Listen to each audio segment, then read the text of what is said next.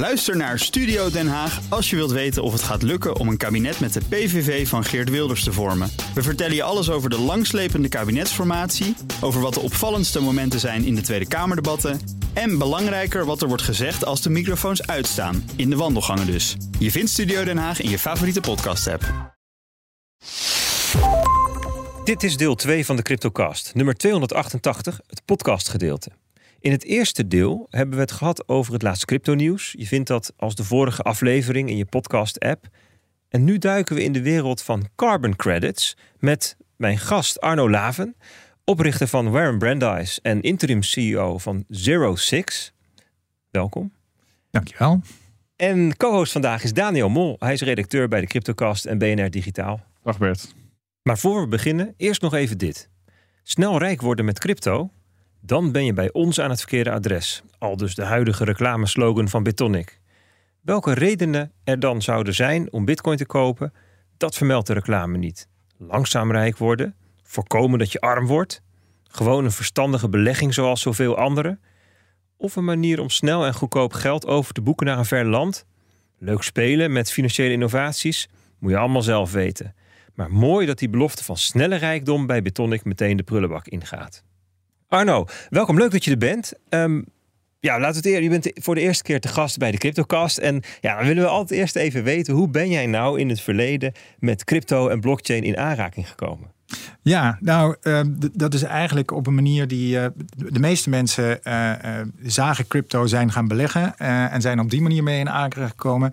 Ik werd als adviseur ingeschakeld door Philips en die hadden een heel specifiek probleem, namelijk hoe koppel je verschillende datapunten aan elkaar zonder dat je die data centraal trekt.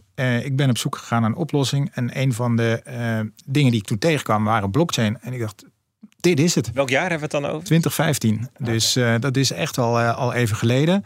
En dat merkte je ook wel bij Philips. Die waren heel enthousiast hierover. Uh, die gaven mij de ruimte om een team op te zetten. Maar dat was echt wel heel vroeg dag. Um, en je ziet ook uiteindelijk dat Philips nog steeds actief is op dit gebied. Maar heeft er binnen Philips Research getrokken. En um, ja, ik ben verder gegaan en heb andere bedrijven daarop geadviseerd. Want ik was wel zo gegrepen door het onderwerp. Dat ik dacht, hier wil ik mee door. Dus um, je was zelfstandig in die tijd. Ja. En als zelfstandig consultant of zo adviseerde je Philips. Ja. En daarna, de, toen, toen gingen zij hun weegs en jij de jouwe. En toen ben je elders ook gaan adviseren over dit onderwerp. Ja, dus ik heb uh, voor uh, KLM, voor Bosch, uh, op een gegeven moment ben ik bij Shell terechtgekomen. Daar heb ik 2,5 jaar heb ik een team, een blockchain team opgezet en geleid. En um, Energy Web Foundation heb ik voor gewerkt ja, dus uh, verschillende klanten uh, eigenlijk. En zou je bijvoorbeeld bij Shell eens kunnen vertellen wat de, wat de blockchain of wat cryptoactiva dan, of, of decentrale technologie, nog even breder geformuleerd, daarin deden? In zo'n bedrijf? Want wij, ja, weet je, we zijn we altijd wel in benieuwd naar. Wat doen, wat doen die ja. grote bedrijven er dan mee? Ja, ja nee. Eh, Shell heeft als allereerste zijn ze aan de tradingkant gaan kijken. Uh, dat hebben ze in een consortium gedaan, dat heet VACT. En dat ging echt over de, uh, de handel in, uh, in Noordzee-olie. en daar hebben ze een platform voor opgezet. dat gebaseerd was op, of een decentraal platform gebaseerd op blockchain. Uh, dus dat is een van de echt concrete voorbeelden die ze in de markt hebben gezet. Maar iets heel anders bijvoorbeeld is dat ze ook gekeken hebben naar wat dan heet een, een productpaspoort. Uh, waarbij de data van, en dat ging in dit geval geloof ik om uh, um, afsluiters die gebruikt worden in, in een fabriek. om die op de een of andere manier daar de kenmerken van vast te leggen. Zodat je um, uh, ook zeker kunt zijn van de data die eronder ligt. En dat die uh, niet corrumpeerbaar is. En die moet gedeeld worden tussen heel veel partijen uh, die eigenlijk handelingen verrichten rondom het vervaardigen. Maar ook uiteindelijk het installeren van dat soort onderdelen van een raffinaderij. En um, dat is ook een project wat uiteindelijk uitgerold is en wat nu, wat nu gewoon gebruikt wordt binnen, binnen Shell. En wat voor soort blockchain, blockchains of, of technologie of project of platforms gebruiken ze daar dan voor? Ja, ik ben vanaf het begin af aan heel stellig geweest binnen, binnen Shell. En dat heeft best wel wat moeite gekost dat we uh, vooral voor publieke blockchains moesten gaan. Um, dat heeft ook uiteindelijk goed uitgepakt. Ik denk dat, dat, uh, dat daar hebben ze goed naar geluisterd. Um, we hebben daar met name gekozen voor Ethereum-based blockchains. een van de ehm, protocollen waar Shell zelf aan het begin onderdeel van is geweest, is de Energy Web Chain. dus ik had het eerder over de Energy Web Foundation. Die hebben een eigen chain opgericht. Dat is eigenlijk opgezet door meer dan 100 energiebedrijven wereldwijd. En uh, die chain is een public permissioned uh, blockchain. Dus de, de, de validators, dat zijn dan weliswaar aangewezen partijen, uh, grote energiebedrijven. Maar feitelijk kan iedereen erop bouwen. En het is gewoon um, verder een publieke, publieke chain. Iedereen kan daar smart contracts op deployen. En je kan zelf, iedereen kan ook met een block explorer kijken wat er gebeurt. Absoluut. Zien dat het, dat het oké, interessant. Ja. ja. dat is een wereld, denk ik, Daniel, waar wij de CryptoCast niet zo vaak in zitten. We zitten toch meer in ja, de, de, bekende, de bekende publieke permissionless networks. Ja, precies. En ik vind het wel fascinerend ook dat, dat jij nu aan het vertellen bent over Philips en Shell en uh, Bosch en noem maar op. En dat die toch nog wel, die doen dus nu wel dingen met blockchain. Uh, terwijl we toch ik heb een beetje in 2017 afgeleerd dat we laten we het maar gewoon over Bitcoin en misschien een aantal andere munten hebben en niet over blockchain. Want ja, dat, dat, dat hebben we nu wel gezien. En misschien, dat is niet in ieder geval niet de heilige graal die het, die het ooit was, misschien. En dat vind ik grappig dat, dat, toch, dat er toch gewoon in bepaalde stukjes van een bedrijf toch gewoon met blockchain wordt gewerkt. Dat vind ik mooi. Ja, inderdaad. Leuk om, eh, leuk om even een inkijkje te krijgen. Nou, terug, of, uh, verder moet ik eigenlijk zeggen, naar 2023. Je, je um, bent nu COO bij Zero Six. Um, vanuit Warren Brandeis. Wat uh, vertel daar eens over. Ja, dus ik ben uh, voornamelijk oprichter en managing partner van Warren Brandeis. Dat doe ik samen met een aantal andere mensen. Wij zijn een klein adviesbureau op het gebied van wat wij dan zeggen decentrale technologie en het toepassen daarvan. met name het organisaties helpen om strategieën te ontwikkelen, maar met name ook toepassingen te ontwikkelen op dat gebied. En een van onze klanten is, is, is Zero Six.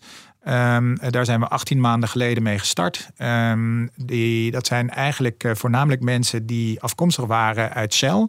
Uh, dus ja, die wisten mij te vinden. Hey, wie kennen we die iets van blockchain weten? Ze hebben mij gebeld van zou je ons kunnen helpen?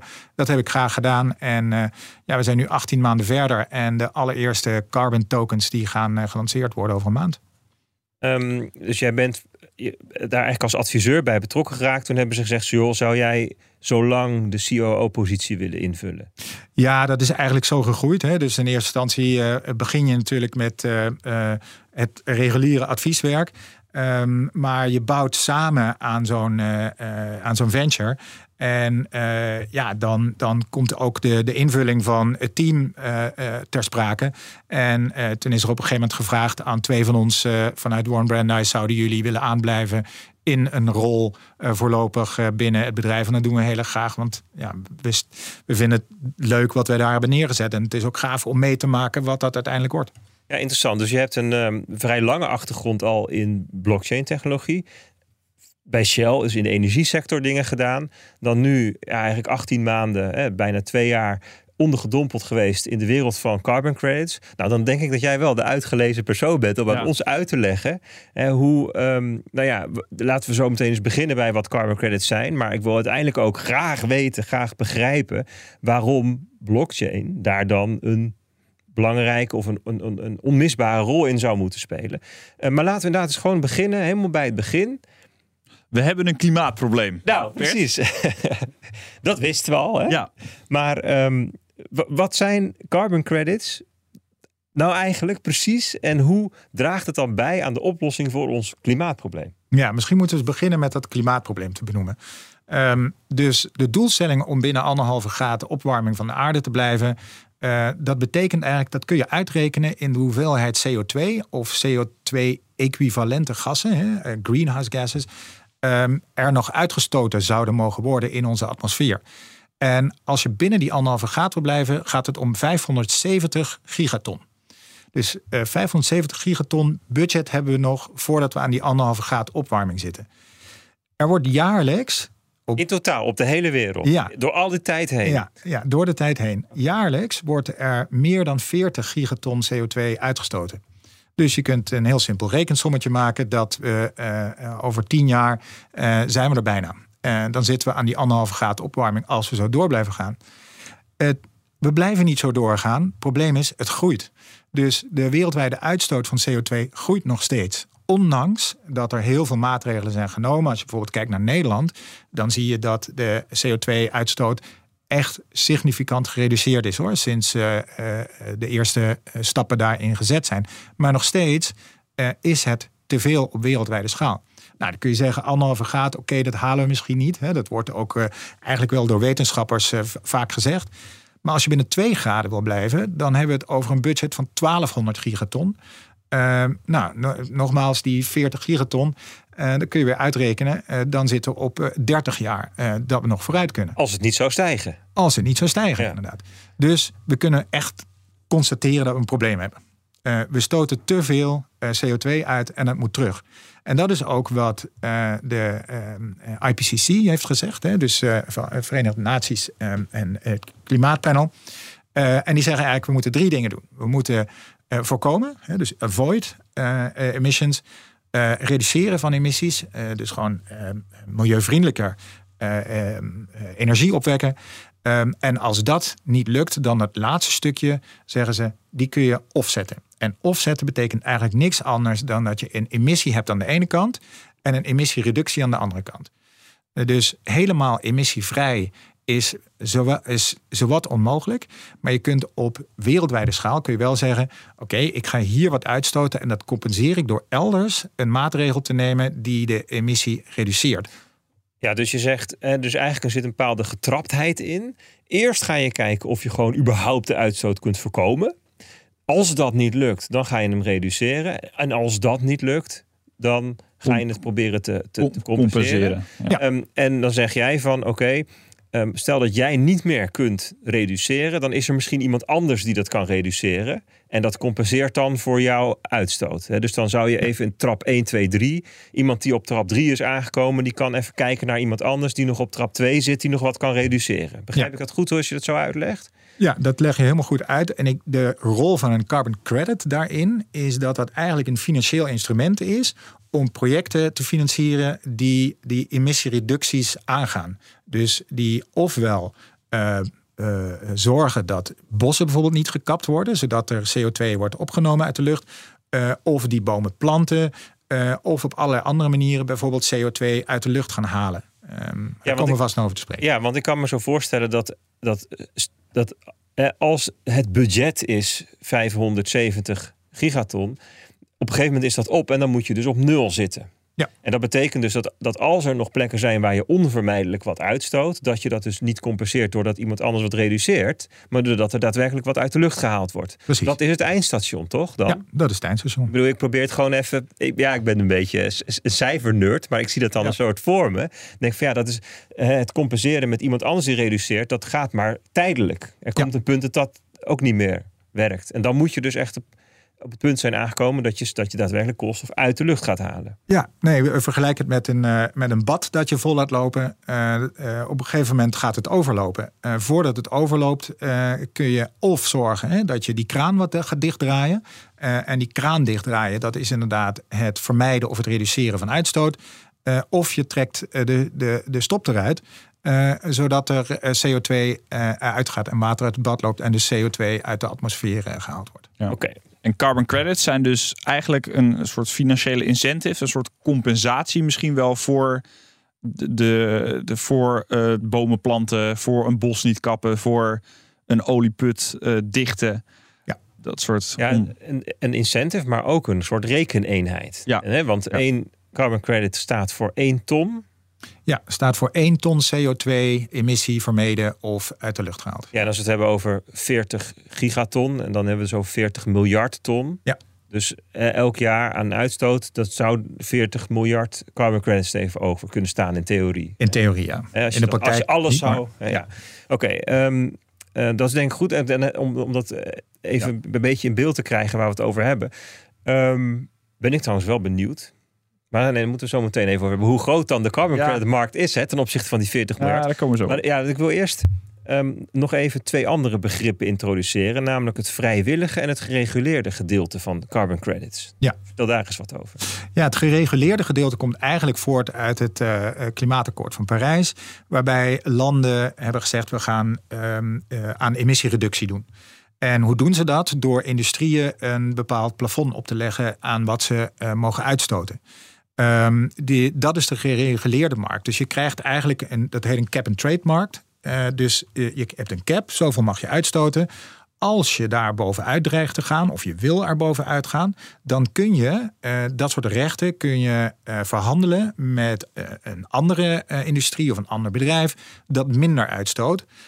en zo krijg je netto genomen krijg je toch een, een, een reductie.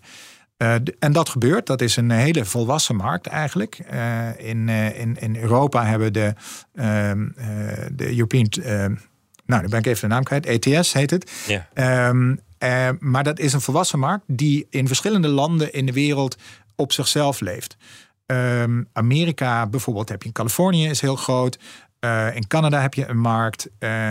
Europa, Europa heeft een, echt een Europese markt. Maar bijvoorbeeld ook een land als China heeft ook een markt daarin. Oké, die heeft ook al tegen bepaalde sectoren gezegd: je hebt een cap en je gaat maar traden. Absoluut. Dus, uh, en heel veel mensen verwachten dat niet, want denken van ja, maar China komt er nog aan en die uitstoot gaat alleen maar omhoog. Nee, China is ook eigenlijk uh, ook al heel erg veel aan doen aan het reduceren van emissies. En wat voor soort sectoren vallen dan onder dat verplichte gedeelte? Uh, bijvoorbeeld de uh, luchtvaartmaatschappijen, uh, die vallen daaronder. En die krijgen dus een bepaalde allowance wat ze mogen uitstoten. Ik heb me laten vertellen dat luchtvaart maar een paar procent is uiteindelijk van de koolstofuitstoot. Nee, zeker. Dus maar heb je nog meer, beetje om een beeld te krijgen wat er allemaal... Ja, kijk, de fossiele brandstoffen maken sowieso het grootste deel uit van de CO2-uitstoot wereldwijd. Um, ongeveer 80, 90 procent. Um, dus uh, ja, maar tegelijkertijd maken alle industrieën daar gebruik van. Maar je kunt je dus voorstellen, transportsector, uh, zware industrie, uh, dat zijn echt sectoren waar je, waar je dan naar moet kijken, waar je grote slagen kunt slaan. Grootverbruikers. Grootverbruikers, ja. Nee. En, en hoeveel, um, en we hadden het over 40 miljard en 40 gigaton, hoeveel daarvan valt er dan onder die verplichte um, markt, zeg maar. Die gereguleerde markt. De gereguleerde markt, ja, precies. Nou, ik weet dat er uh, dus de, de wereldwijde handel in die compliance markt, uh, de gereguleerde markt, was 15 gigaton uh, afgelopen jaar. Ehm, dus dat is echt maar. Dus dat zou 15 gigaton die bovenop die 40 normaal nog zou zijn, zou zijn uitgestoten. Dus een reductie van 5, 15 gigaton wordt gerealiseerd door, die, door die markt. En um, dat is interessant, want die markt is dus de waarde daarvan is 850 miljard dollar. Um, en even voor de snelle rekenaars uh, onder ons, dat is ongeveer tussen de 50 en 60 dollar per ton CO2. Ja, dus per, per eenheid carbon credit. Ja, hè? ja, ja. En um, uh, experts zijn het erover eens dat we, als we echt naar reductie willen, hè, als er een marktmechanisme gaat spelen wereldwijd, dan moeten we naar ongeveer 100 dollar, um, uh, naar een 100 dollar prijs per ton CO2 gaan. En die kant gaan we op hoor. Er zijn echt landen die zitten al over die 100 dollar heen. En dan heb je het dus over het gereguleerde stuk van de, van de markt. Ja. ja. En dat is, die gereguleerde markt is 98% van de totale carbonmarkt. Ja, nu. En, maar, maar goed, we hebben het over... dat is eigenlijk maar een gedeelte van de uitstoot... Hè, die in dit gereguleerde stuk valt. Want er valt ook een heel stuk buiten. Neem alle uitstoot die wij als consument, als particulieren doen. Kleine bedrijven, eh, allerlei sectoren die nog niet eronder vallen. En natuurlijk alle landen in de wereld die dat nog niet geregeld hebben. Want die zullen er ongetwijfeld ook zijn. Ja, nee, absoluut. Dus, dus een flink deel, gedeelte van die uitstoot, ja, dat is nog niet gereguleerd. Er zijn geen regels voor. En dan komen we op de vrijwillige carbon credits. Ja. Daar kunnen mensen dus zelf besluiten om iets te doen. Ja, dus gereguleerd is Um, misschien toch nog even voor de duidelijkheid. Voor een heel groot deel bestaat dat uit wat dan heet allowance. Hè? Dus je, je mag zoveel uitstoten en dat wordt tegen elkaar weggestreept. Voor een deel is die compliance markt ook al door carbon credits uh, daar, worden daar ook al uh, verhandeld. Um, de voluntary markt is volledig carbon credits. En de voluntary markt zegt eigenlijk, ja, alles wat je wil compenseren boven, eh, zeg maar, wat je moet compenseren, of inderdaad uh, wat je als consument wil uh, compenseren, dat kun je doen via de voluntary carbon market. En um, het woord zegt het al, het is dus niet gereguleerd. En dat levert meteen een aantal problemen op. Wat voor soort problemen? Nou ja, dus um, uh, standaardisatie bijvoorbeeld, um, transparantie in die markt. Eigenlijk heb je, als ik misschien alvast even daarop door mag gaan, er zijn vier, vijf grote problemen in die, in die uh, vrijwillige markt. Eén is hoe accuraat is de berekening van de vermeden CO2-uitstoot. Uh, hoe additioneel is dat? En die additionaliteit is echt een hele belangrijke. Dat betekent, zou zonder die financiële stimulans, zou zo'n project anders ook gebeurd zijn? Hè? Voorbeeld, Um, als je een project hebt dat het kappen van bossen moet tegengaan, zou zo'n bos überhaupt gekapt zijn als, je, als er niet die financiële incentive was? Nou, nu heeft de Guardian heeft afgelopen jaar best wel uh, um, uh, wat kritische stukken geschreven over deze markt. En zij zijn erachter gekomen dat er bijvoorbeeld op grote schaal uh, bos, ontbossingsprojecten of tegengaan van ontbossingsprojecten worden aangeboden van bossen die überhaupt nooit gekapt zouden worden. Ja. Omdat het bijvoorbeeld fysiek onmogelijk is om er te komen met een ja, met een, met een kapmachine. Het artikel van The Guardian zet ik wel even in de show notes. Dat is, uh, dat is goed om even te lezen. Dat, dat is er eentje inderdaad. Ja, zeker. Dat, ja. Uh... Nee, dus dat is een probleem. Dan heb je het probleem van uh, het permanent zijn. Hè? Dus um, carbon credits of CO2-uitstoot blijft um, honderden jaren in de atmosfeer. Dus als je kijkt naar maatregelen die je neemt, die moeten ook, hè, daar is van is gezegd, wereldwijd afgesproken, die moeten minstens 100 jaar geldig zijn. dus als jij een bos aanplant, dan zou dat bos minstens 100 jaar CO2 moeten opnemen om geldig te zijn als carbon credit. Nou, als het bos afbrandt, ja, dan is het dus niet meer permanent. Ja, dus, dus daar kan je niet eens wat aan doen, zal ik maar zeggen. Nee, daar kan je dus niks aan doen. Dat is nog even los van dat je de carbon credits verkoopt en daarna gewoon besluit om alsnog het bos te kappen. Ja, stel je voor, er worden diamanten gevonden onder het bos of zo en dan alles moet gekapt worden, want we gaan het toch mijnbouw doen. Precies, dus het kan pech zijn, het kan ook gewoon fraude of misbruik zijn dan. Hè, bij, die bij dat ding permanent. Ja, absoluut. En dat wordt, dat wordt wel gemonitord. Hè. Dat is ook een verplichting die je aangaat. Uh, op het moment dat je uh, zo'n carbon credit in de markt zet. Um, maar dan nog, dat is heel moeilijk te controleren. We zien wel steeds meer digitale middelen die daar worden ingezet. Dus uh, of nou gaat om satellietbeelden uh, of andere digitale middelen. Om te kijken van ja, gaat dat wel goed daar? Uh, maar dan nog, voor de gemiddelde carbon credit koper, zelfs voor de grote bedrijven, is dat natuurlijk lastig en ondoenlijk om het allemaal in de gaten te gaan. Ja, wordt, wordt zo'n carbon credit weer ingetrokken dan of zo? Of hoe, Ja, dus als er echt iets misgaat, wordt die carbon credit ingetrokken, dan is die eigenlijk niet meer, niet meer geldig. Um, en daar moeten carbon credit projecten zich ook tegen beschermen. Door bijvoorbeeld te zorgen dat ze een, een buffer aanhouden om te compenseren. En dat, kunnen, dat kan een buffer zijn uit andere projecten die ze hebben. Um, maar het kan ook een financiële buffer zijn. Uh, en je kunt je daar ook tegen verzekeren. Dus verzekeraars springen hier ook alweer op in. Oké, okay, dus het is, het is het probleem van de, van de um, carbon credit uitgever en niet van de koper ervan. Dus niet als jij als bedrijf ze hebt gekocht en dan blijken ze ongeldig te zijn dat je nieuwe moet kopen of zo. Nee. Oké, oké. ja. waar, waar kom je als normaal persoon uh, in de wereld uh, die vrijwillige carbon credits tegen? Is dat bijvoorbeeld als je dan naar het vliegveld gaat en dan krijg je de extra optie, wil je je vlucht compenseren? Zijn dat vrijwillige carbon credits? Ja, exact. Dus uh, als jij zegt compenseer je vlucht, dan zie je ook heel vaak leuk een boompje erbij staan. Ja, gaaf. Hè? Ja. En dan kun je een boom planten. En dan voel jij je heel goed. ja. De vraag is alleen: is het daadwerkelijk zo? Nee, ik bedoel, ik wil daar. De, in de meeste gevallen is het daadwerkelijk zo. Er wordt ook een boom geplant.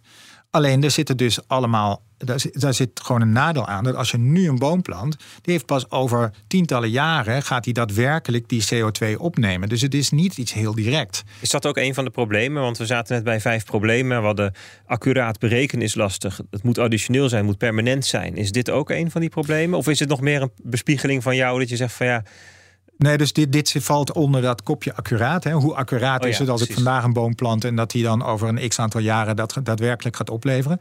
Transparantie is een heel groot probleem, want je um, weet eigenlijk niet als koper wat, uh, wat de projecten erachter zijn. Ik bedoel, dan moet je best wel veel research doen. Um, en ter plekke kijken is meestal niet aan de orde, omdat het ergens uh, in een regenwoud is, uh, in Brazilië. Uh, of waar dan ook, um, uh, waar je niet even heen gaat trouwens. Ik zou er dan ook niet heen vliegen, want dan...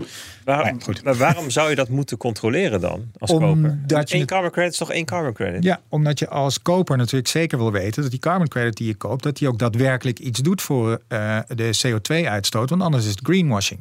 En als bedrijven ergens allergisch voor zijn, is het wel beschuldigd worden ja. van greenwashing. Ja, en in die zin, Bert, is één carbon credit dus misschien niet één carbon credit. Nou ja, dus... en... en een carbon credit is misschien soms dus niks. Wat jij, waar jij op hint, Daniel, denk ik, is van er zijn verschillende kwaliteitscategorieën of zo. Hè? Bedoel, ja. um, je kunt ze zo'n soort van scoren geven hè, op, de, op de- deze dingen. Ik zie al een soort van scoringsdingetje voor me. Maar er zijn dus ook, je zegt eigenlijk van je wil wel zeker weten dat er überhaupt wat gebeurt. Zijn er ook scammers in die wereld actief dan? Die, die carbon credits uitgeven die helemaal niet... Ja, wat ik eerder aangaf. Dus eh, eh, tegengaan van ontbossing. Terwijl eh, kappen van bomen op die plek helemaal niet aan de orde is. Dus één voorbeeld is een, een bos in Amerika dat sowieso al een conservatory was. Dus dat was al een bos dat beschermd werd. En daar zijn toch carbon credits voor uitgegeven. Ja, het is ongelooflijk hoe dat soort projecten er doorheen kunnen komen. Ehm, maar een van de problemen, eigenlijk als we kijken naar wat is kern van het probleem, dan zit dat er toch in dat het centrale partijen zijn, eh, de zogenaamde registries, die dat allemaal moeten bijhouden, die dat moeten controleren. En het is dus vaak controle achteraf, periodiek, of, of steeksproefsgewijs moet ik zeggen. Ehm, en je kunt dus niet alles controleren. Eh, en dat is het nadeel van het gebruik van centrale partijen in deze markt om dat allemaal eh, vast te leggen. Oké, dit is interessant. Er ontstaat langzaam een plaatje. Dus je hebt partijen die carbon credits uitgeven door een project te doen. En dan heb je registries Ja. die daar een soort van stempel op zetten. Zeg ik dat goed? Ja, en die registries spelen eigenlijk al eerder een rol. Die eh, creëren namelijk een protocol waar je aan moet voldoen. Eh, om die carbon credit een carbon credit te mogen noemen. En dan krijg je er een stempel op. En er zijn eh, een paar grote registries in de wereld. De belangrijkste zijn Gold Standard. eh, natuurlijk een prachtige naam. Vera. en dan heb je de American Carbon Registry. En dan heb je nog wat kleinere. Maar dat zijn eigenlijk de belangrijkste st- eh, ja, zeg maar standaardisatie-instituten die zowel het protocol uitgeven als de registry vormen. Dus die hebben een centraal register van alle carbon credits die onder hun protocol worden gecreëerd. Dat is centraal. Iedereen die een nieuw project wil eh, eh, starten onder een van die eh, registries, die moet dat aanvragen. En dan moet die centrale registry, die moeten dat gaan goedkeuren. Inmiddels is de wachttijd opgelopen tot twee, drie jaar voor nieuwe projecten. Dus er komt gewoon veel te weinig aan nieuwe projecten op de markt. En dat is eigenlijk ook een vijfde probleem, misschien wel in die markt, is dat het volume op dit moment relatief klein is. eh, van carbon credits eh, die aangeboden worden in die voluntary carbon market. Terwijl de vraag enorm aan het stijgen is. Omdat al die bedrijven en overheden zeggen wij willen CO2-neutraal zijn. En je kunt alleen maar CO2-neutraal zijn als je dat laatste restje wat je niet kunt eh, vermijden, als je dat kunt compenseren. Ja, er is gewoon niet genoeg, eh, eh, er zijn niet genoeg middelen om te compenseren. En als ik het goed begrijp, die registries die bepalen dus aan de ene kant de regels. En aan de andere kant geven ze de carbon credits uit die. Ja, precies. En, en Vera Carbon is dus een van de partijen die dus in het Guardian-artikel wat ik hier voor me heb, worden die eh, genoemd dat zij eh, 90% van de rainforest, van het regenwoud carbon credits, dat die onzin zijn. Dus eh, Nee, dat was een van de drie grote die, eh, die. Arno Ja, net noemde. ja, dus dat is. eh, Ja, dat is, dat is wel, wel heel spicy. Je zou, je zou zeggen, ehm, hè, als de vraag groter is dan het aanbod, dan zou de prijs heel erg moeten stijgen. Ja. Terwijl, ja, ik keek dan e- e- eventjes naar de, de carbon credit futures, want die zijn er namelijk. En daar was de prijs heel erg gedaald de afgelopen, nou, pak een beet, eh, negen maanden. Van rond de 20 dollar per carbon credit naar 1,95 zag ik gisteren. Ik denk, dat is goedkoop. Dus in de, in de bonus. Ja. Hoe, hoe, hoe, kijk ik naar het verkeerde of hoe werkt dat dan precies? Nee, waar jij naar kijkt is zeg maar de eh, reactie van de markt op eh, eigenlijk het onthullen van deze schandalen. Dus bedrijven ja, het zijn in één keer toch heel erg voorzichtig geworden met het kopen van carbon credits in die voluntary carbon market. Maar ze, het- dat neemt niet weg dat ze uiteindelijk wel zullen moeten. Dus ze Moeten, weten, waarom moeten ze? omdat, eh, eh, ja, als jij zegt ik ben CO2-neutraal. ehm, en dat laatste restje dat je niet kunt compenseren, dat je niet kunt vermijden, zul je op de een of andere manier moeten gaan compenseren. Eh, en de grootte daarvan, de verwachting daarvan is wel dat dat ehm, eh, die, die, met name die voluntary carbon market keer 50 laat gaan in de komende jaren. En De drijvende kracht daarachter is dan puur de, de, de, de maatschappelijke druk. maatschappelijke druk. Ehm, omdat alles wat te maken heeft met overheidsdruk zit in die gereguleerde markt. Ja. Ja. Ja, ook die zal groeien. Eh, overheden zullen steeds sterker ingrijpen. Ehm, maar je ziet dat eigenlijk eh, je marktwerking moet gaan creëren. eh, om uiteindelijk toch ook. ehm, eh, Ja, Ja. marktwerking, dat consumenten zeggen... joh, als jij het niet doet, dan ga ik naar je concurrent die het Ja. wel doet. Ik zie dat in Nederland nog wel gebeuren. Maar ook een hele groot stuk van de wereld... denk ik dat mensen er helemaal niet zo mee bezig zijn. Ja, dus het, het, is en-en. Hè? Dus het is en druk vanuit de overheid door bijvoorbeeld uh, belasting te gaan heffen op, uh, op CO2. Um, uh, anderzijds zal het inderdaad zo zijn dat mensen dat ook wel vrijwillig willen. Ehm, consumenten vinden het blijkbaar wel belangrijk dat bedrijven CO2-neutraal zijn. Ik bedoel, dat, daar adverteren zo ongelooflijk veel organisaties mee. Um, uh, dat willen ze ook kunnen waarmaken. Sterker nog, het zullen ze moeten waarmaken. Wij werken samen met, uh, met, met juristen uh, in een ander project. En die hebben ons al laten weten. grote bedrijven maken zich echt nu zorgen over die claims die ze maken. Want ze zien de rechtszaken al aankomen die tegen ze gevoerd gaan worden. Omdat ze claims hebben die ze niet kunnen waarmaken. Ja, omdat ze carbon credits hebben gebruikt voor het compenseren die van onvoldoende kwaliteit zijn. Op die vijf punten die je noemde. Ja, Right?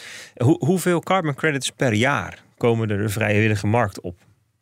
Um, nou, er wordt 500 megaton um, uh, uh, aan CO2 uh, wordt gecompenseerd in de vrijwillige carbon credit markt. Per maand, per jaar? Per jaar, ja. Dus dat is een halve gigaton even, Ja, hè? dat is een halve gigaton. Dus dat is echt nog, echt nog klein. Een stuk kleiner dan de gereguleerde markt. Ja, ja, nee, absoluut. Een stuk kleiner, hè, want die gereguleerde markt was 15 gigaton. Ja. Um, dus uh, je ziet ook de prijs is een stuk lager. Dus de totale, het totale geld wat er omgaat in die vrijwillige markt is 2 miljard uh, dollar. Uh, dat betekent een gemiddelde prijs van 4 dollar voor een, uh, voor een carbon credit in de vrijwillige markt. Maar er zit een enorme spread in. Dus je hebt carbon credits die zijn 50 cent. Uh, en je hebt carbon credits die zijn bijna 1000 uh, dollar. En wat zit het verschil ertussen? Het verschil zit er met name in um, uh, dus de op dit moment zijn uh, removals uh, zijn meer en trek dan avoidance. Hè? Dus removals betekent bijvoorbeeld het uit de lucht halen van, uh, van CO2. Is dat niet wat we in Nederland ook willen gaan doen ja. bij de Maasvlakte of zo? Ja, project Portals heet dat. en dat is inderdaad het opslaan van CO2 onder de Noordzee. Um, de carbon credits die daarvoor uitgegeven gaan worden, dat zijn hele dure carbon credits. Ja. En dat is enerzijds gebaseerd op kostprijsbasis. Ik bedoel, je zult wel moeten, want anders kan het niet uit. Uh, anderzijds zie je ook dat de markt wil dat soort carbon credits. Omdat het effect veel duidelijker is, meetbaarder is. En je dus een aantal van die problemen die ik net schetste, vermijd je doordat het technische carbon credits ja, zijn gewoon veel accurater, zijn additioneel, zijn permanent. En je kunt dus veel duidelijker tracken wat doet zo'n carbon credit. Ja. En dus ik kan me dus ook voorstellen dat voor een bedrijf als uh, KLM is het veel interessanter om uh, een ecosysteem in de Waddenzee te redden. Nou, die is al, volgens mij was die al beschermd. Een ecosysteem op, in Flevoland te redden. Dan uh, dat je ergens in Peru een soort van vaag bos aan het compenseren bent. Wat misschien niet eens waar is. Dat... Waar, waarom zeg je dat dan? Ik bedoel, ik, als, je, als de gemiddelde reiziger die kijkt gewoon. Is het gecompenseerd ja of nee? Klik. Nou, daar lopen nu rechtszaken over. Dus dat is okay. misschien helemaal niet. Uh, uh, dat is inderdaad een probleem. Maar ik kan me voorstellen dat het voor, voor KLM, kijk, die vrijwillige markt is dus uiteindelijk uh, ben je misschien een beetje aan het virtue signalen. In ieder geval laten zien dat je iets aan het doen bent. Uh, en niet, uh, niet op basis van alleen die overheidsdruk. En dan kan ik me voorstellen dat, het, dat een carbon credit vanuit Nederland veel duurder is dan een carbon credit vanuit Peru, waar de Nederlandse klant, in, die, in dit geval voor KLM, de, misschien de Nederlandse klant het belangrijkste is. Dat het veel interessanter is dan een carbon credit die uit Peru komt. Ja, dat, daar heb je helemaal gelijk in. En dat is ook uit onderzoek gebleken. Hè. Dus er is onderzoek gedaan naar carbon credit inkopers bij grote bedrijven. Wat, wat voor soort carbon credit wil je nou? En lokale carbon credits inderdaad. Um, zie je dat die voor hogere prijzen verkocht worden dan inderdaad iets wat ver weg is.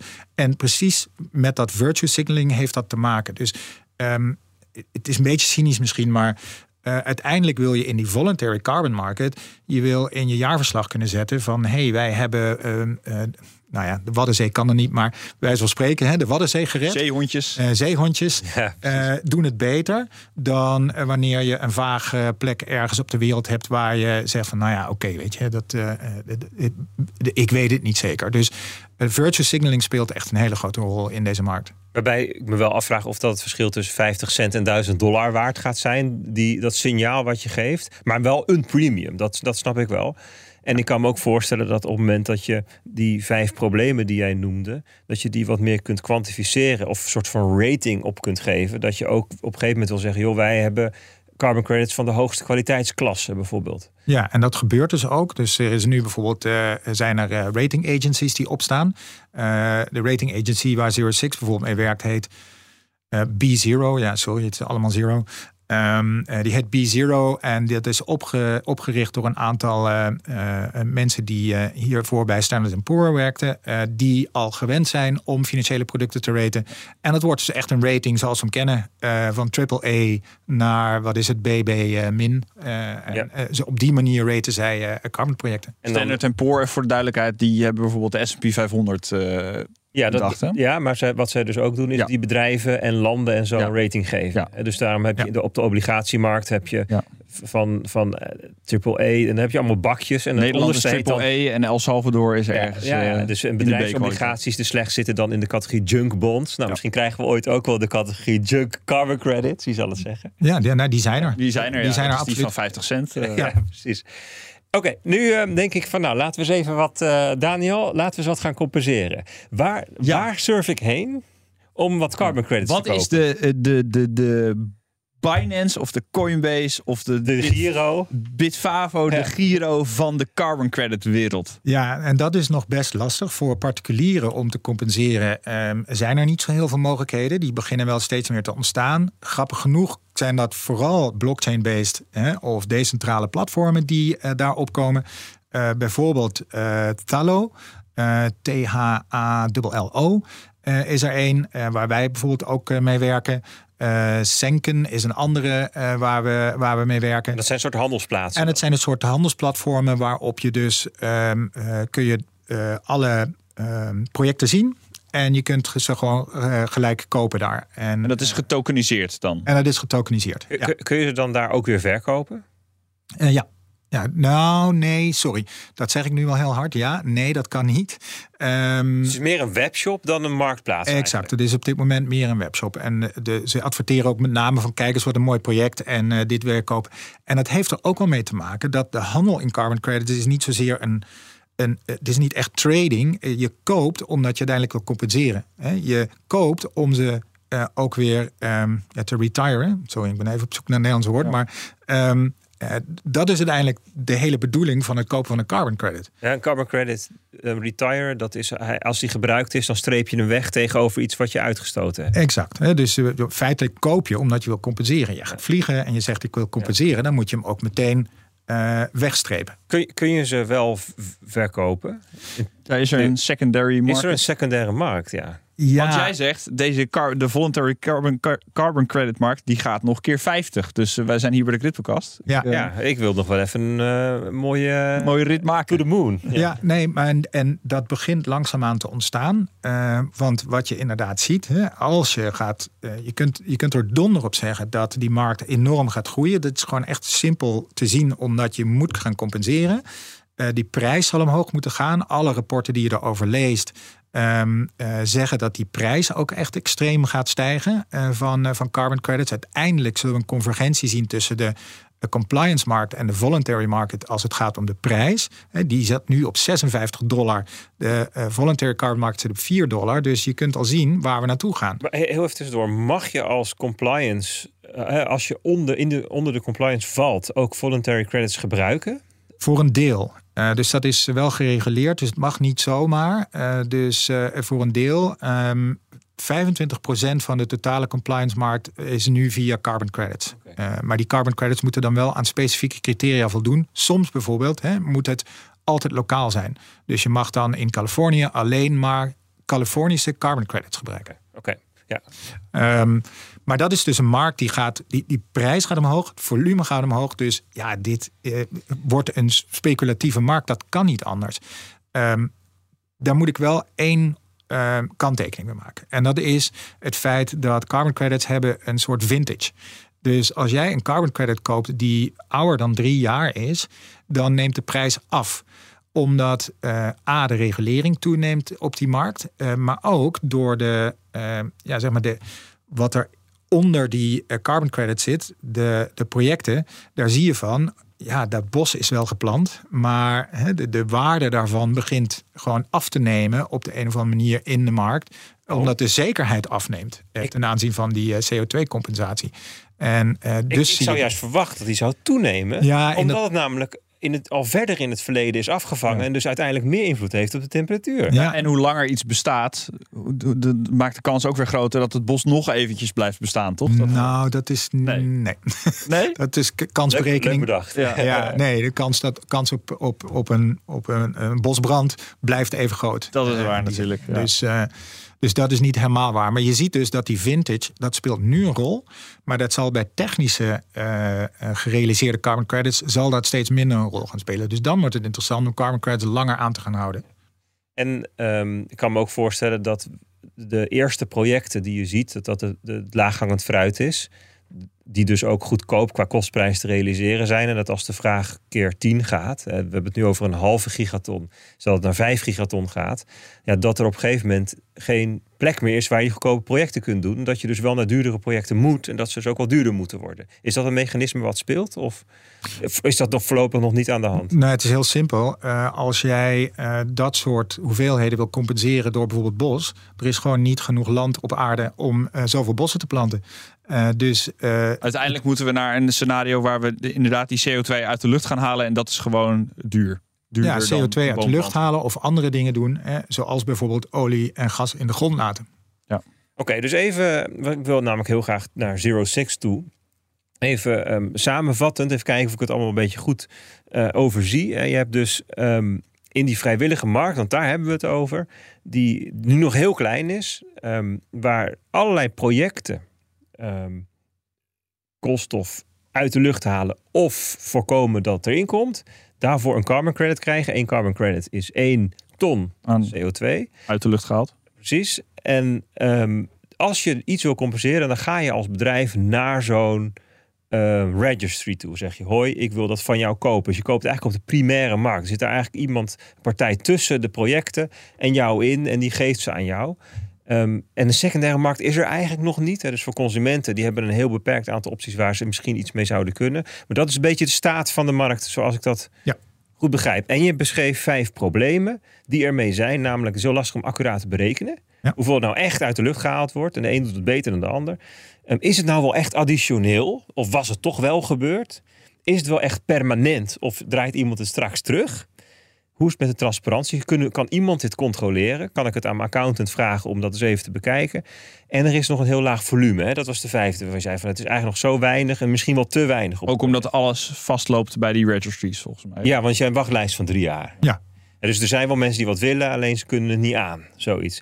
Nou, denk het probleem is geschetst. Nou ben ik benieuwd. Vertel eens over Zero Six. Jullie hebben dus ook op die markt van vrijwillige CO2-certificaten gestort. Ja. Wat ga, hoe gaan jullie het oplossen? Ja, Zero Six is, is ehm, in de kern is het een, eh, een, een, een digitale tool die eh, projectontwikkelaars in de carbon credit markt eh, kan helpen om eigenlijk een accurate berekening te maken van de CO2 eh, vermeden ehm, eh, door, hun, door hun project. Alle bewijsstukken rondom zeg maar, de additionaliteit, de- het permanent zijn van het project, eh, om dat vast te leggen. Ehm, eh, zowel de documentatie als de daarbij behorende handtekeningen van bijvoorbeeld eh, auditors of, of andere verifiers die, daar, die daarbij komen kijken. En dat betekent eigenlijk dat je in plaats van een centraal register krijg je een decentraal register van carbon credits. Ehm, en het interessante is, je maakt daar een token van. Dat is een soort van de uitkomst van die tool. En die token is dan vervolgens verhandelbaar. Ehm, en die kun je kopen en die kun je helemaal blijven volgen. eh, en niet dubbel spenden. En je weet wanneer die ehm eh, geretired is. En wanneer je hem gebruikt hebt, eh, feitelijk. En dan wordt hij ook van de markt afgehaald. Eh, en dan is hij er niet meer. Dus dan gaat hij kunt- naar een bepaald een smart contract adres. En dan Wordt die geburnt? Ja, en dan wordt hij geburnt. Ja. Dat is in deze context wel weer een beetje een bijzonder ja. woord natuurlijk. Maar, wordt die maar je kunt dan nog wel, eh, je kunt dan nog wel bekijken om dan die bewijsstukken alsnog achteraf eh, te zien. Ja. Oké, dus dat hebben jullie als soort protocol. Zeg, zou je dat zo kunnen noemen? Ja, als is, ja, precies. Dus we hebben een, eh, een, een protocol gemaakt. En even, het is het even protocol in een andere zin dan waar we normaal in kennen in crypto. Maar het is inderdaad een protocol. Gewoon, zo gaat het. Dit zijn de stappen. Ja. Eh, en je kunt niet anders dan die stappen volgen. Hè? Je, eh, in die digitale, dus system says no. Als jij iets anders wil of iets anders doet. Dat maakt het in principe compliant upfront. Uh, en dat uh, is ook waar we zien dat uh, onze klanten eigenlijk zeggen: dat vinden we interessant, want door jullie tool te gebruiken zijn we gewoon per definitie compliant. Maar daarnaast kun je het ook nog zelf nakijken of je wat, wat deze carbon credit inhoudt. Ja, behalve dat je natuurlijk wel afhankelijk bent van de betrouwbaarheid van iemand die dan een handtekening zet over hoe permanent of hoe accuraat of hoe additioneel het is. Toch? Ja. uiteindelijk is dat gewoon nog de, ja, het Oracle-probleem eigenlijk. Hè? Nee, dus daar, daar, dat Oracle-probleem blijft voorlopig ook. We zijn wel aan nadenken oh, oh, in een, een tweede, derde, vierde versie van uh, het, het product, hoe we ook dat op een betere manier kunnen oplossen. Je zou bijvoorbeeld kunnen zeggen, uh, mensen die dat controleren, daar zou je een reputatiesysteem aan kunnen hangen, et cetera. Uh, om op die manier te komen tot goede beoordeling. Uh, maar in eerste instantie werken we met name met um, verifiers die in de markt waarin wij in eerste instantie actief zijn, dat is de olie- en gasmarkt, um, die gaan dat controleren. En dat is ook een sterk gereguleerde markt en dat is ook een voordeel. Ja, dus als ik het goed begrijp, uh, jullie gaan eigenlijk de, de, decentraal de concurrentie aan met die registries waar we het net over hadden. Ja. En dan als project um, krijg je een token daaruit en die kun je vervolgens verkopen aan iemand. Ja. En je krijgt één token per één carbon credit? Of één token per project? Of één, hoe werkt dat? Nee, het is één token per uh, één carbon credit. Dus uh, één, één carbon token is één ton CO2-emissie uh, vermeden. En die zouden we dan eerder denk ik kunnen zien als NFT dan als fungible token. Omdat ze allemaal anders zijn en een ander bewijsmateriaal hebben. Ja, dus het, de, het fungible part is, is, of deel is eigenlijk dat één ton altijd één ton is. Ja. Um, en het non-fungible part is alle specifieke informatie over dat project dat eronder ligt. En het is dus ook een uh, ERC 1155 token. Um, die uh, zowel de non-fungible als de fungible uh, component heeft. Want dat is een non-fungible token die in stukjes opgeknipt kan worden, toch? Ja. Dat is die, ja. die standaard. Ja. Dus eigenlijk wat we net al vaststelden met ook in de normale carbon credit wereld heb je, zeg maar de niet getokeniseerde carbon credit wereld heb je verschillende carbon credits. Namelijk die, de, degene die zeehondjes in de Waddenzee redt is veel interessanter dan een vaag bos ergens in Brazilië. En dat daarom eh, zou je kunnen zeggen, het is een NFT. Het enige wat wel fungible is, is dat het altijd één Die eenheid heeft. één ton CO2. Ja.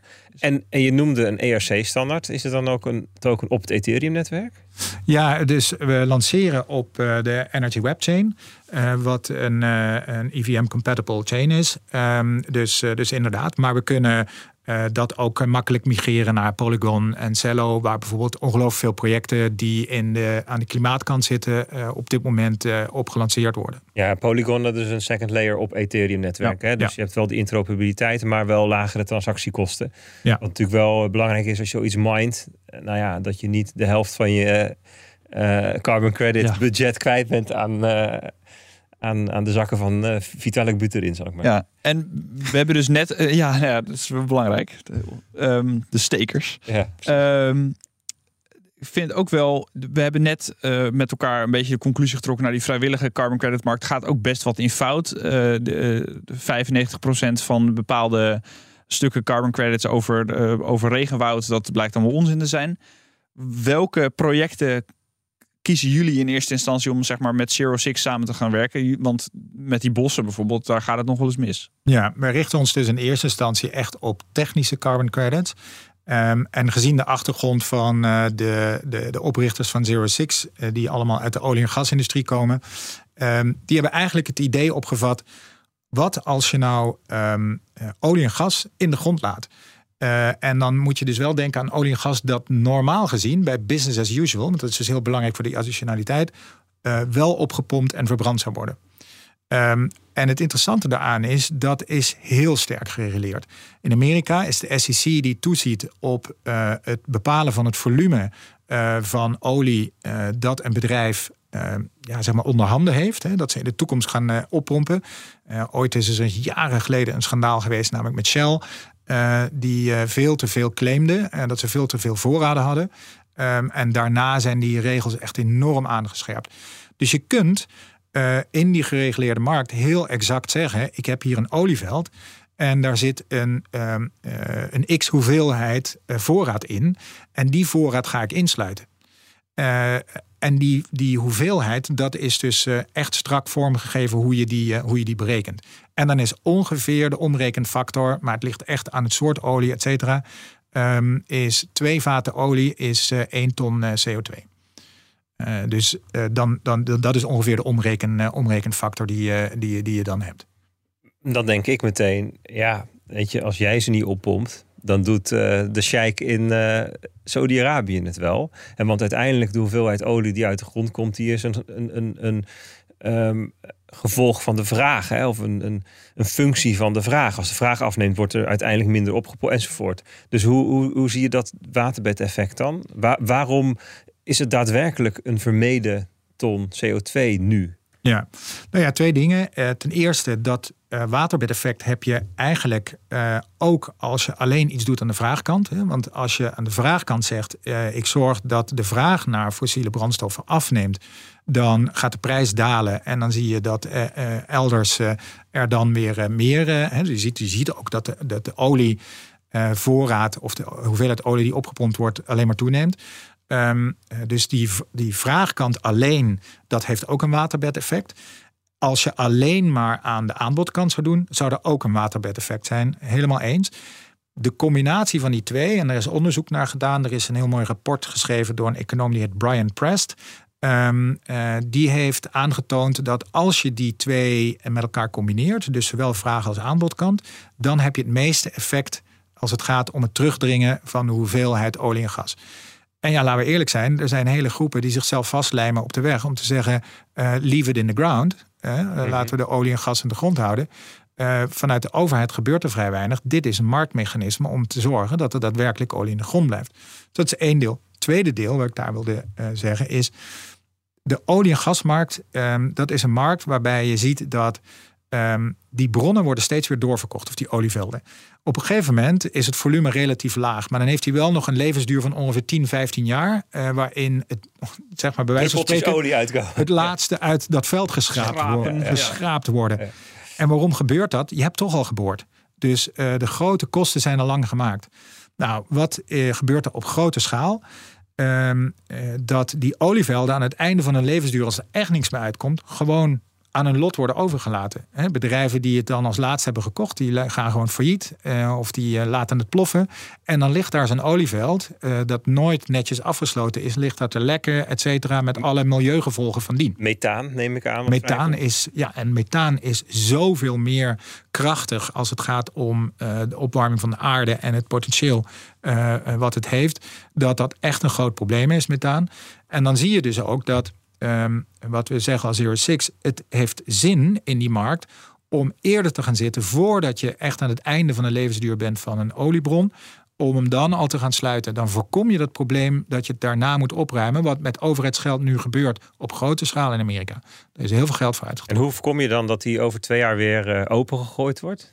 Ja, dus je moet natuurlijk wel. Kijk, ten eerste is het het fysieke aspect. Dus je als je een oliebron sluit, dan gaat er een hele eh, grote hoeveelheid cement uh, daadwerkelijk die pijp in. Uh, om dat weer open te breken, dat kan niet. Dus je moet je een nieuw gat boren. Daar zitten best wel kosten zijn daarmee gemoeid. Dus dat is zeg maar in die lage productievelden. Je kan dat economisch niet eens meer uit. Maar laten we nou eens zeggen dat de olieprijs keer 10 gaat. Uh, dan wordt het toch nog interessant. Daarom komt er een soort moratorium op dat land. Waarin um, de rechthebbenden van de, de opbrengsten van olie zich ook verplichten dat er op dat specifieke land, in dat specifieke veld, niet meer geboord mag worden voor de komende x jaar. Um, en dat, dat, dat kan 10, 20, 30 of 50 jaar zijn. dat, je dat, dat je dat gaat vastleggen. Dus het wordt juridisch vastgelegd. En het is fysiek vastgelegd, maar ook economisch. Economisch on, oninteressant. Oninteressant. Ja, ja de, goed. De, deze die, die snap ik wel. Ja. Maar ik wil even één abstractieniveautje terug. Zeg van hé, hey, wij hebben een onafhankelijk protocol gemaakt eigenlijk hè, voor carbon credits. En nou ben je ook oliebronnen aan het kopen en sluiten. Dat, wat is, is dat je eigen, ben je je eigen pilotproject? Of, of, of doet um, Zero Six gewoon twee soorten dingen? Hoe moet ik dat zien? Nee, wij kopen niks. Dus um, het, wat wij doen is wij uh, klanten, dat zijn dus olie-gasbedrijven, die een bron willen sluiten, die gebruiken onze tool uh, en betalen voor het gebruik van die tool. Oh, het klonk een beetje alsof jij zegt van nou, wat wij doen is oliebronnen en ja. zo. Maar dat zijn jouw klanten? Dat zijn de klanten, ja. Oké. En de, ja, die betalen jou dus, maar uiteindelijk kan ik me voorstellen, je wil ook groeien als Zero Six. Uiteindelijk zijn alle oliebronnen in eh, California of zo eh, zijn, eh, zijn wel dicht. De, degene die eh, gesloten wilden worden, eh, die hebben jou allemaal gevonden en dat is eh, fantastisch. Uiteindelijk moet je toch ook naar andere soorten projecten, toch? En dan krijg je dan misschien een beetje, dan kan je wel een blockchain gebruiken en dat alles verifieerbaar is. Maar als je er vuilnis instopt, dan komt er uiteindelijk ook vuilnis uit. En dan kom je weer op het probleem waar we toch de hele podcast al een beetje over zitten te dubben. Dat die vrijwillige carbon credits zo... Ja, Ja, daarom richten we ons eigenlijk ook alleen eh, op dat soort projecten waar je die, je, eh, die je ook in zo'n berekening en in zo'n protocol kan vastleggen. Dus je werkt niet op basis van modellen die naar de toekomst kijken, maar alleen op daadwerkelijk gerealiseerde eh, eh, CO2-emissie eh, eh, vermijden of uit de lucht halen. Dus een van de markten die enorm zal gaan groeien is inderdaad het uit de lucht halen van, van, van, van carbon, waar we het eerder over hadden, het Portos-project in Rotterdam. Eh, nou, die zouden bijvoorbeeld gebruik kunnen maken van onze tool om te zeggen: ik creëer hier carbon credits mee die volledig verifieerbaar zijn en eh, je weet gewoon dat het gebeurd is zoals het zou moeten gebeuren. En waarom zouden ze naar jullie toe gaan en niet naar zo'n registry? Omdat ze bij de registry drie jaar moeten wachten voordat ze aan de beurt zijn. Dat is het eerste. Het tweede is, ehm, ja, de registry-markt eh, is toch een markt die op zijn einde loopt, omdat je ziet dat ehm, het intransparant is. Er vinden toch allerlei eh, zaken plaats eh, hè, in dat Guardian-artikel, waarvan je niet weet eh, of, het, of het een goede registry is, dus, of, of het een goede, goed project is. Dus heel veel bedrijven willen ook af van die registries, eerlijk gezegd. Iedereen waar we mee praten in de markt zegt: Oh, gelukkig eindelijk iemand die de registries aanpakt. Oké, en jij zegt daar moeten ze drie jaar wachten bij ons niet. Kunnen ze jullie technologie gebruiken zonder dat jullie daar ook tussen zitten? Wat zou wel moet gebeuren is eh, dat protocol moet natuurlijk gedigitaliseerd worden. En je, eh, eh, de koppelingen richting het vastleggen van de documentatie naar IPFS en de handtekeningen die je hasht en ehm, gaat vastleggen ehm, eh, op een blockchain, dat moet wel gebeuren. Dus helemaal zonder ons kan het niet, maar het kan veel sneller daardoor.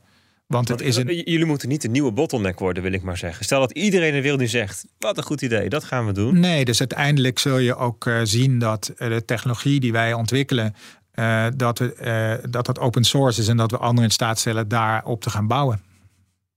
Oké. oké. Ja. En jullie pakken, als ik het goed begrijp, eh, een project komt naar jullie toe. Die zeggen, hè, wij willen deze olie- en gasbron, oliebron sluiten. Eh, we voorkomen zoveel CO2. We hebben zoveel eh, de olievaten die we voorkomen, die we de grond, eh, in de grond laten zitten. Dan krijg je, krijgt dat project zoveel carbon credits. En dan krijgen jullie denk ik een percentage van dat bedrag dan weer. Ja, wij, eh, wij krijgen inderdaad eh, 15% van de carbon credits die gemint worden, die, eh, eh, die houden wij. En dat doen we ook omdat wij geloven in carbon credits. Eh, en we geloven ook in de toekomst van die markt. Daarom laten we ons uitbetalen in carbon credits. Dus jullie hebben geen eh, bitcoin treasury, maar een carbon credit treasury. Absoluut. Nee, maar oké, maar wat, wat doe je voor die 15% dan? Wat voor soort diensten lever je dan? Of is het voor het gebruik van de tech? Het is voor het gebruik van de tech. Dus ook als een andere partij, stel dat het straks echt gewoon gebruikt kan worden, een andere partij wil wel dit protocol volgen, Ja. dan gaan ze ook die 15% afdragen aan jullie. Ja, dat ligt er een beetje aan hoeveel werk wij eraan hebben om bijvoorbeeld dat, eh, een ander protocol in het, in het digitale, eh, in een digitaal eh, formaat te stoppen. Als wij daar veel werk aan hebben, dan heb je inderdaad die 15%. Als een andere partij zegt, goh, wij zouden jullie technologie wel willen en we gaan ons eigen protocol daarin stoppen, ja, dan heb je het over andere percentages. Nou, dat, eh, Ja, ik probeer ook even te denken van stel dat dit ehm, hè, die, die, die half miljard carbon credits per jaar gaat doen en dan keer 10 heb je straks over 5 miljard carbon credits per jaar. Ehm, ja, dat kom je wel op het punt dat partijen zeggen van joh, ik weet niet of dit nou de bedoeling is dat Zero Six daar 15% van binnenharkt elk jaar. Klinkt wel als veel, ja. Ja, nou dat zou heel erg mooi zijn. Maar eh, realistisch gezien denk ik inderdaad dat dat eh, wel een ander percentage zal zijn. Maar in zichzelf genomen is dit gewoon een, eh, een echte grote markt en een, een grote groeimarkt.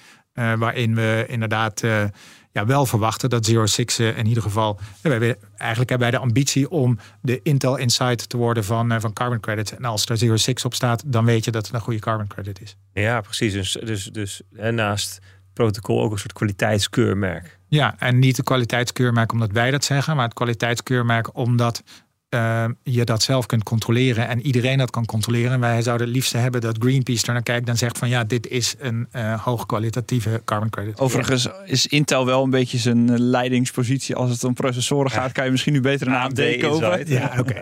nee, maar goed, het is wel, ik denk iedereen herkent het wel. Weet je, als je vroeger dat op zag staan, dan weet je wel, het ja. zit goed. Ja. Alleen daar gaat het bij jullie er nog meer om dat je zeker weet dat het is wat het zegt dat het is. Mm -hmm. In plaats van dat het per se goed is. Want het kan ook best zijn dat er relatief magere carbon credits.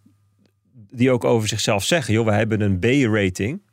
Maar wel met jullie keurmerk um, op de markt komen. Ja. Zodat je zeker weet dat het inderdaad carbon credits zijn met een B-rating in plaats van een AAA. Ja, dat vind ik een, interessante vraag. Want dat is een discussie die wij intern hebben. Uh, van welke protocollen ga je nou soort van toestaan uh, om gebruik te maken van jouw technologie.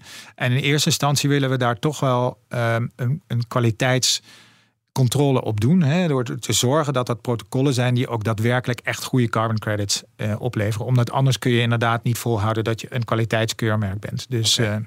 Dus je bent niet per se een proceskwaliteitskeurmerk, maar ook echt een inhoudelijke kwaliteitskeurmerk. Ja, en dat zit er met name toch ook in: uh, is, het een, is het accuraat, is het additioneel, permanent, et cetera. Dat is wat we eerder noemden. En kijk, die transparantie, daar wordt vanzelf voor gezorgd uh, door middel van uh, het, het, gebruik van decentrale technologie. Oké, okay, cool. Ik vind het een fascinerende markt, Bert.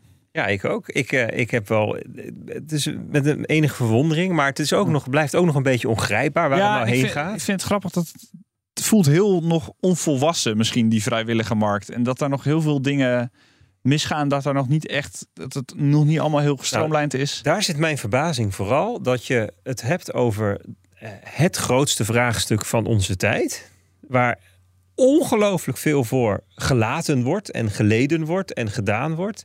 En dan ja, toch een van de instrumenten die wordt aangewezen als van nou, daar, die gaat de, een centrale rol spelen in het oplossen van het probleem. Dat is dan een heel versplinterde, intransparante markt waar je ja, eigenlijk niet fungible is. En eigenlijk gaat heel veel mis. Gaat heel veel mis. Dat vind ik eigenlijk wel ja, apart of zo. Ja, en dus is het toevoegen van transparantie aan die markt ontzettend belangrijk om het vertrouwen in die markt te krijgen. En ook te zorgen dat het daadwerkelijk gaat, uh, gaat, gaat lopen. Uh, want dat is wel heel belangrijk. Komt er een moment dat ik. Uh, moet anders. Wanneer kan ik een, uh, een carbon credit token kopen? de bedoeling is om 1 oktober de eerste carbon credits te minten. afkomstig van een project uit Californië. Um, en dat worden meteen 200.000 tokens die uh, gemint worden. Dus dat is echt meteen een volume, groot volume.